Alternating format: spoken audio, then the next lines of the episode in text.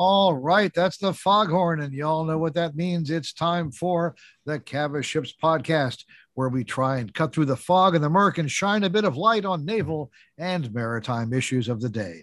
I'm Chris Cavas. And I'm Chris Servello. Coming up, what goes into developing the naval mind? That's the topic of a new book by Benjamin J. Armstrong and John Freymann that looks into the multifaceted process of producing a naval professional. We'll dive into the fascinating subject with co author BJ Armstrong. But first, a quick roundup of naval news around the world. On January 3rd, the aircraft carrier USS Abraham Lincoln deployed from San Diego with Carrier Air Wing 9. Included in the Air Wing is the second squadron to deploy with the F 35C Joint Strike Fighter, Marine Fighter Attack Squadron 314, which is also the first Marine squadron to deploy with the carrier variant of the JSF.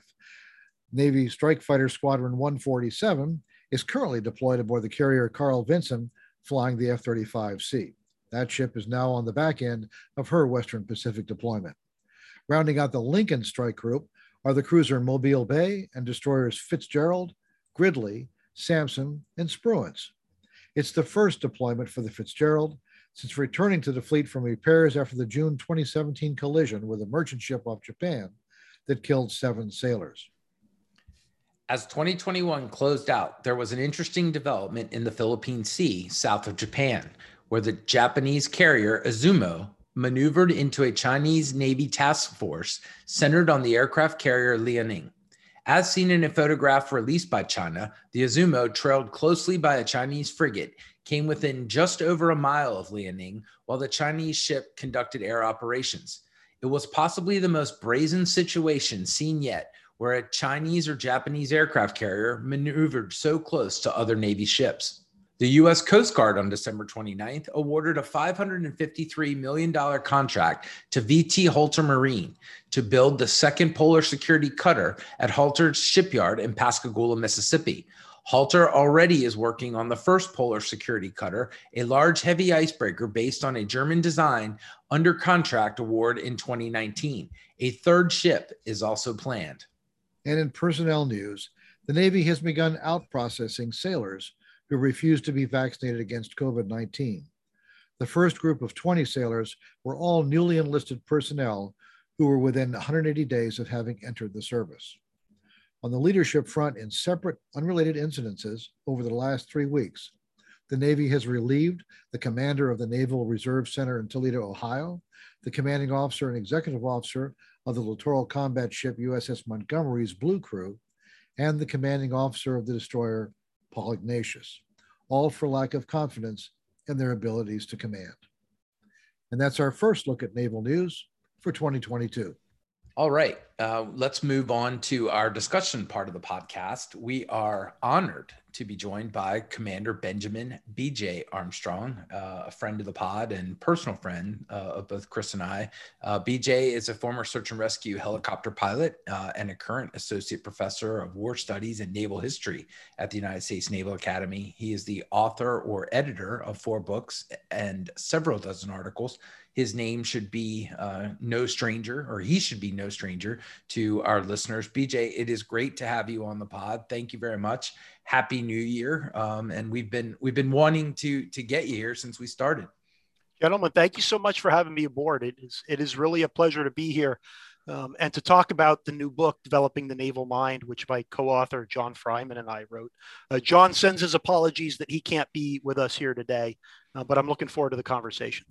So let's start with um, you know what what caused you to write the the book? I mean i know that um you, you know learning and um you know continuing to get better at your profession is uh, at our profession is something that um you, you know you've been interested in as long as i've known you.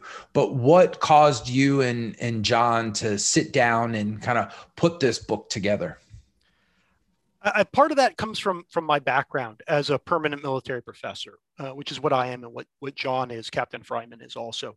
You know, I spent 16, 17 years as a search and rescue and and MH-60 Sierra H-46 helicopter pilot. Um, But I got selected into this special program, the Permanent Military Professor Program, and I finished my PhD in War Studies at King's College London. And I'm going to spend the rest of my career here at the Naval Academy. And so I kind of wear two hats. I am I'm both an experienced fleet officer who had a, a successful uh, fleet career flying helos, but I'm also a, a scholar and I'm also an academic and a professor. And the Navy has invested a bunch of money in me and, and folks like me and John to, to help us learn what we as professors call pedagogy, right? The methods of learning, how to be good teachers, how to be good professors. Um, and so that in part leads leads to this book. A couple years ago, I was asked to join as a, a, small part of the effort of what became known as the Education for Sea Power study group. And in my work on that study group um, and, and the final report that came out from the study, we talked a lot about the Navy's educational system, right? The what it called the Naval University, but maybe we should call the Naval Educational Enterprise. All the different war colleges, schools, academy, the new community college, for example, got formed out of that program. But we talked a lot about classrooms. We talked about how professors end up there, how teachers end up there, how students end up there, how it links with a career. But what we didn't talk about is learning elsewhere. And there's a lot of learning that goes on in the fleet. And there can be education in the fleet as opposed to training, right? There's a lot of training in the fleet. There's a lot of great training in the fleet. But how about education? How about the, not, you know, if if training teaches us how to do the things we already know how to do, education teaches us to think about the things that we don't yet know how to do. And that belongs in the fleet too, or at least that's my thought and my experience. And so while working on that education for sea power study, John and I would occasionally sit down back here at the Naval Academy when I had a research day away from the Pentagon. We'd have lunch and we'd talk about what is it that we as permanent military professors can bring to back to the fleet. And that is the knowledge of pedagogy and learning and teaching and how we learn and how we engage with big ideas and how we wrestle with them. And that was really the core idea behind this book. And so, in essence, what the book is, is it's a how to manual for leaders in the fleet to start doing that kind of intellectual work in their fleet units, whether it's in your wardroom, your ready room, your work center, your chief's mess. How do you come together and wrestle with big naval, lowercase n, so Navy and Marine Corps, naval ideas to make us smarter, more adaptable, and ready to face the challenges of the 21st century. Can you give us some specific examples of the things you're you're advocating here? So the the book is really designed, like I said, it's a how-to manual. It's almost it's it's almost worth thinking about it as a, a seminar in a box.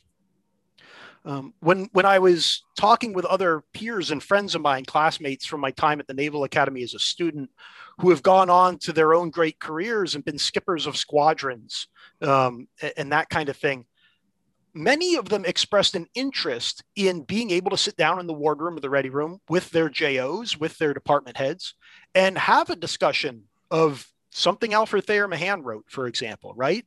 Or maybe Stansfield Turner's Missions of the Navy but they don't know how. They've never been taught how to be teachers, right? They've never been given the uh, gouge on how to effectively lead a discussion group. And rather than stumble through it and kind of maybe have it not go well, they have very busy lives as skipper or XO or department head. And so they just don't do it. Even though they, they kind of want to, they kind of feel like they ought to.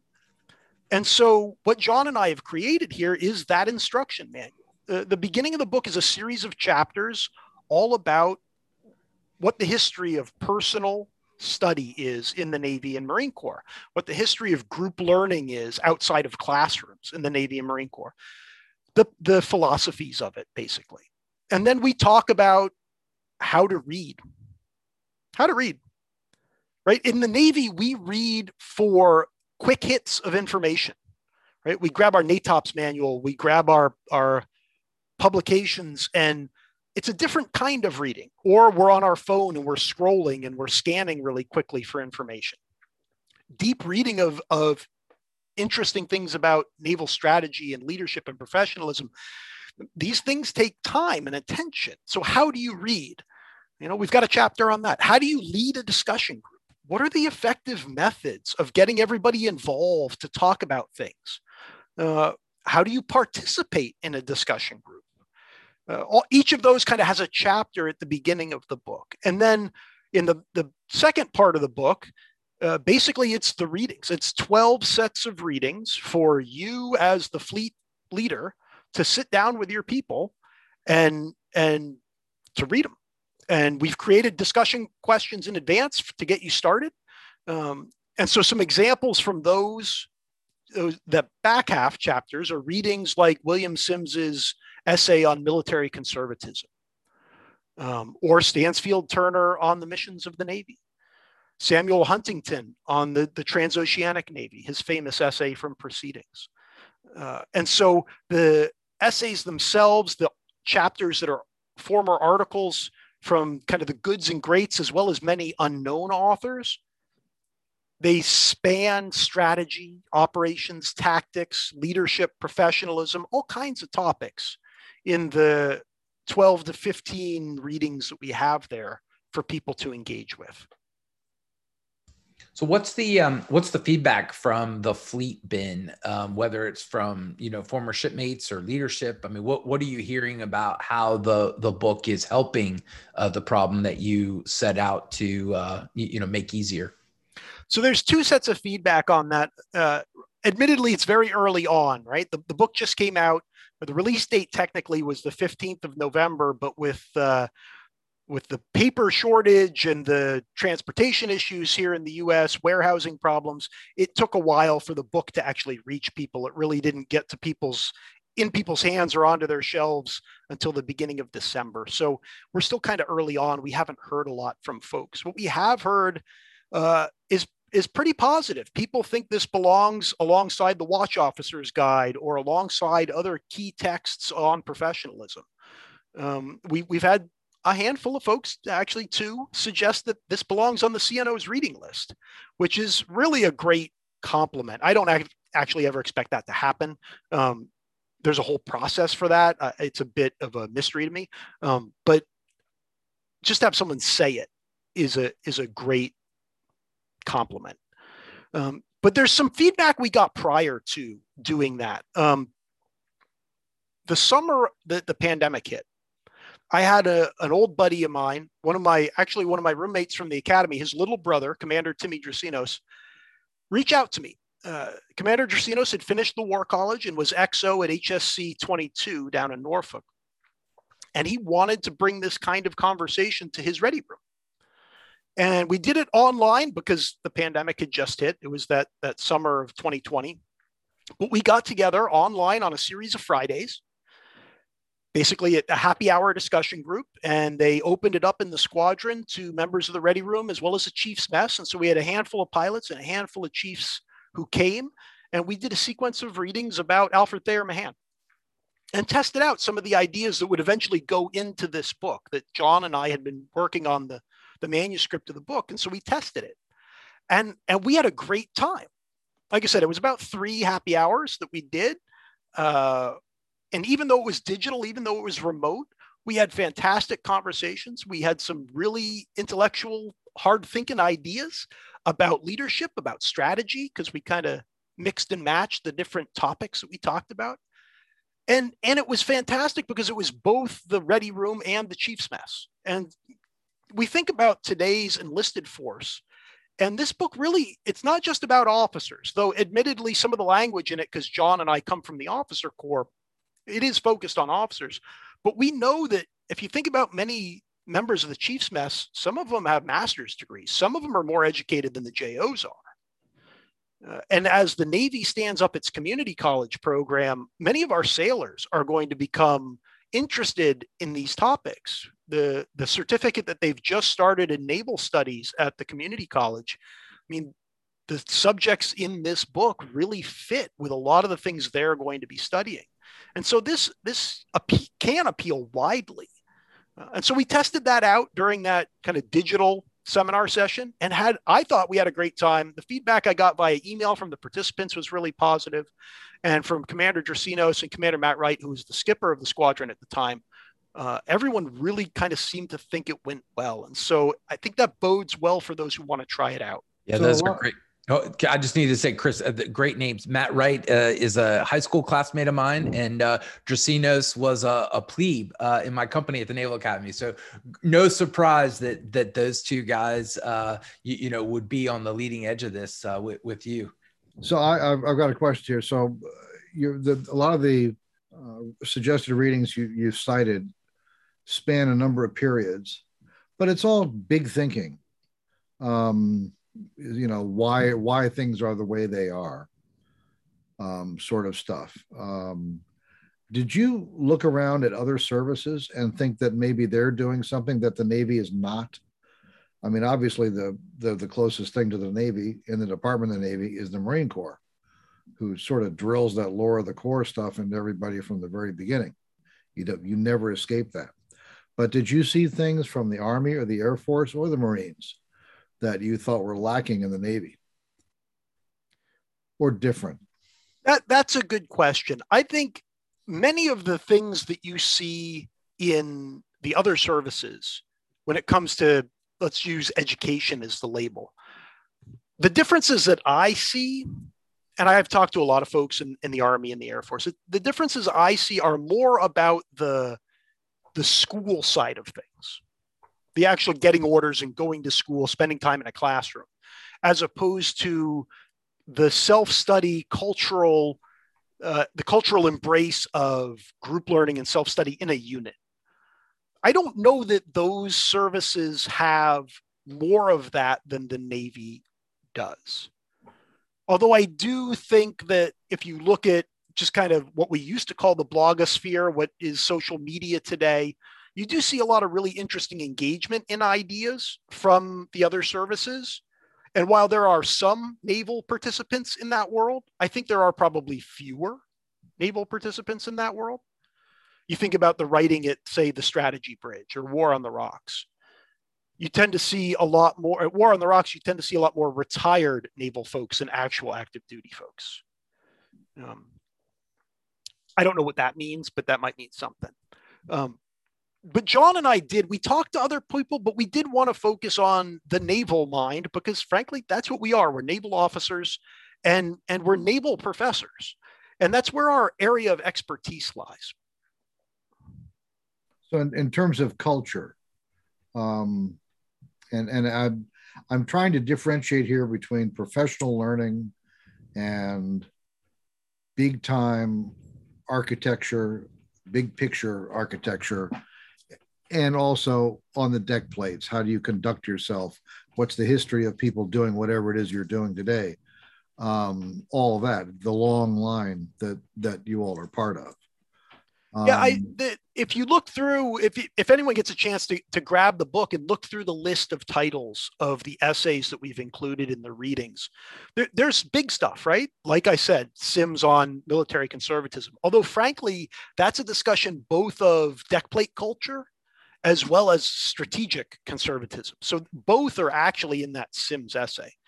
And we talked about Huntington. I mentioned Stansfield Turner, but also included in our list of readings are Stu Landersman's famous essay, The Damn Exec, which is all about deck plate leadership, right? Or Jim Stockdale's essay on moral leadership from proceedings, which is really about the, the heart and I use that word intentionally, the heart of being a professional, being a naval professional. Um, Mumford's famous, and I love the title of Mumford's essay, Get Off My Back, Sir, all about micromanagement and over supervision at the deck plate level. An essay that was written in the 1970s but I can tell you right now is going to resonate with a lot of naval professionals in the 21st century. I'm not sure you have to be a naval professional to um, to have that resonate with you. That's that's pretty universal. Yeah, and so there's there's a good mix here, I think, in in what's offered of both those big ideas like like J.C. Wylie's essay "Why a Sailor Thinks Like a Sailor," which is big strategic ideas, as well as some of those more deck plate or leadership and professional oriented ideas. There's also a share of Marine Corps stuff in here too, because I said naval with a lowercase n. So, you know, uh, uh, Gary Anderson's essay, The Business of the Marine Corps from the early 1980s, which really raises key questions about Marine Corps identity that, that the Corps is still wrestling with under Commandant Berger here in the 21st century. Um, or, or General Krulak's Strategic Corporal, uh, essay, which is one of two that are included here that were not originally published in proceedings. Most of the essays in here came from the historic archive of proceedings because it is an amazing wealth for naval professionals.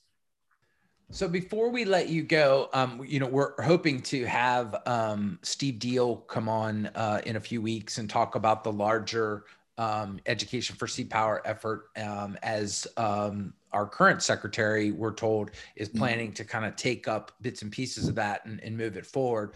But what I really like about the book is that you kind of leave those big efforts to people. I mean, you certainly played a role in that, but you you don't. This is this allows the deck plate leader. It allows the 05. It allows the 06 to kind of carry on a more organic effort explain before we let you go how you see that organic effort attached to some of these higher efforts in terms of where we hope to get the navy uh, when it comes to education and when it comes to you know a, a better appreciation for learning so as a historian i am uh, at risk always of over analogy but let's start with a little historical story right so the last time a major major study of the educational efforts of the US Navy was conducted was about a century ago, after World War I, when Dudley Knox, Ernie King, and Bill Pye sat down and wrote what's known as the Knox King Pye report. And, and the KPK report is, is often kind of held up as, as this great example, and it is a great example, of how to think about naval professionalism, how to think about how education fits throughout a career. These guys made key insights on the nature of specialization versus general naval knowledge, the idea of, of tactical and technical ability versus strategic and professional thinking. It's a, it's a wonderful document. It's an amazing report that they completed and gave to the Navy. And we often look back and say, that's a great example. But we don't talk about what happened after the report was done. After the report was done, the Bureau of Navigation, which is what personnel used to be called, put it in a file cabinet in the basement and locked it up. It disappeared. The only reason it survived is because then Captain Ernie King happened to be the secretary of USNI, and someone leaked it to proceedings, and it got published in proceedings. The results of that report were never Navy policy because it wasn't adopted by the Navy. It was hidden in that file cabinet and never saw the light of day. But what happened? Well, the ideas in that report, after it got published in proceedings, started to infect that organic officer corps. And it started to change the way the officer corps talked about their profession. And it started to change the ideas that they used in shaping their own careers. And the result was much of what was suggested in the report came to fruition across the interwar years leading up to World War II. Right? Attendance at the Naval War College went up. They created what was called the General Course, which was for senior uh, lieutenants to do a year of grad school before going off to their department head tours. A Navy run grad school. It was actually right here at Annapolis, up on, on Hospital Point, that they ran it. The idea of how education fit within a career how long was a career in those days? It was 40 years. The definition of a career wasn't 20 years back then. That's a post World War II invention. So these, these things infected how the officer corps thought about itself. Maybe infected is the wrong word to use these days. Um, but it was, it was, it bubbled up from below. And I think that's why an approach to looking at naval education that embraces the deck plate, that embraces the fleet and our each of our intrinsic desire to be a more professional officer, to be a more professional sailor, to be a more professional chief, that's what we need to latch on to. because as I read the history of naval education reform, the institution doesn't tend to like naval education reform. It doesn't tend to like spending money on it, and it doesn't tend to like sending people to school. So sometimes we need to do these things on our own.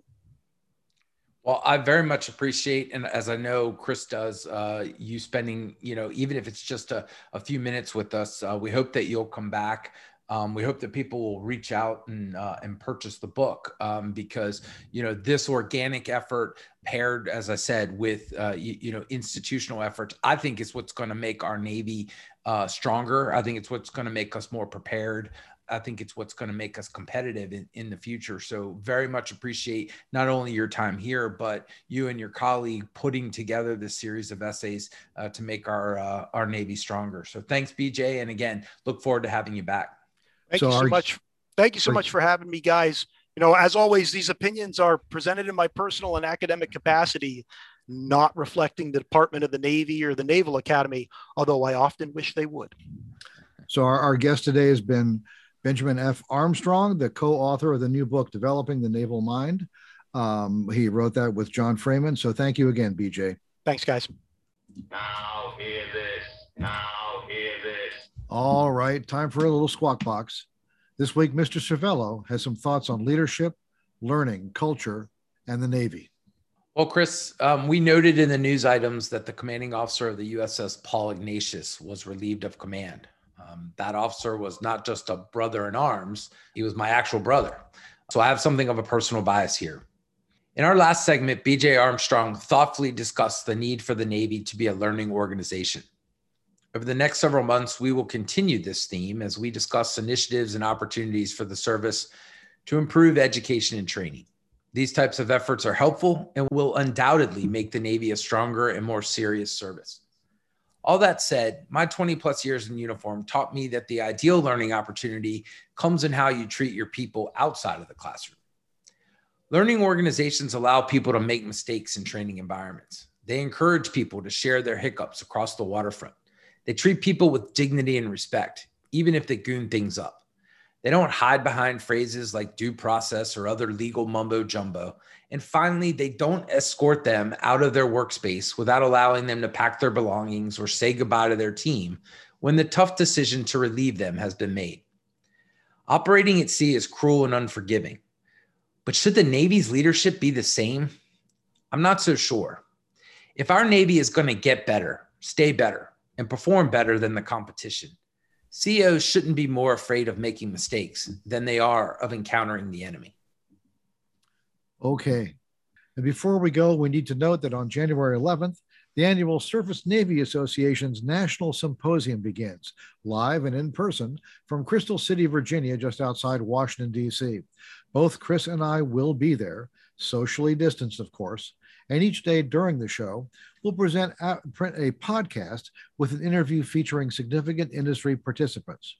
Among those we'll hear from are folks from Lockheed Martin, Raytheon, Austal USA, and Fincantieri Marinette Marine, all discussing the ships, weapons, and systems they produce for the Navy. It's good stuff. Be sure and tune in. Well, that does it for this week. As always, our thanks go out to Vago Muradian and the Defense and Aerospace Group for their support. Be sure to follow us at Cavas Ships on Twitter. And remember, this podcast is available on iTunes, Google Play, iHeartRadio, SoundCloud, and Spotify. I'm Chris Servello. And I'm Chris Cavas. Thanks for listening and bye bye.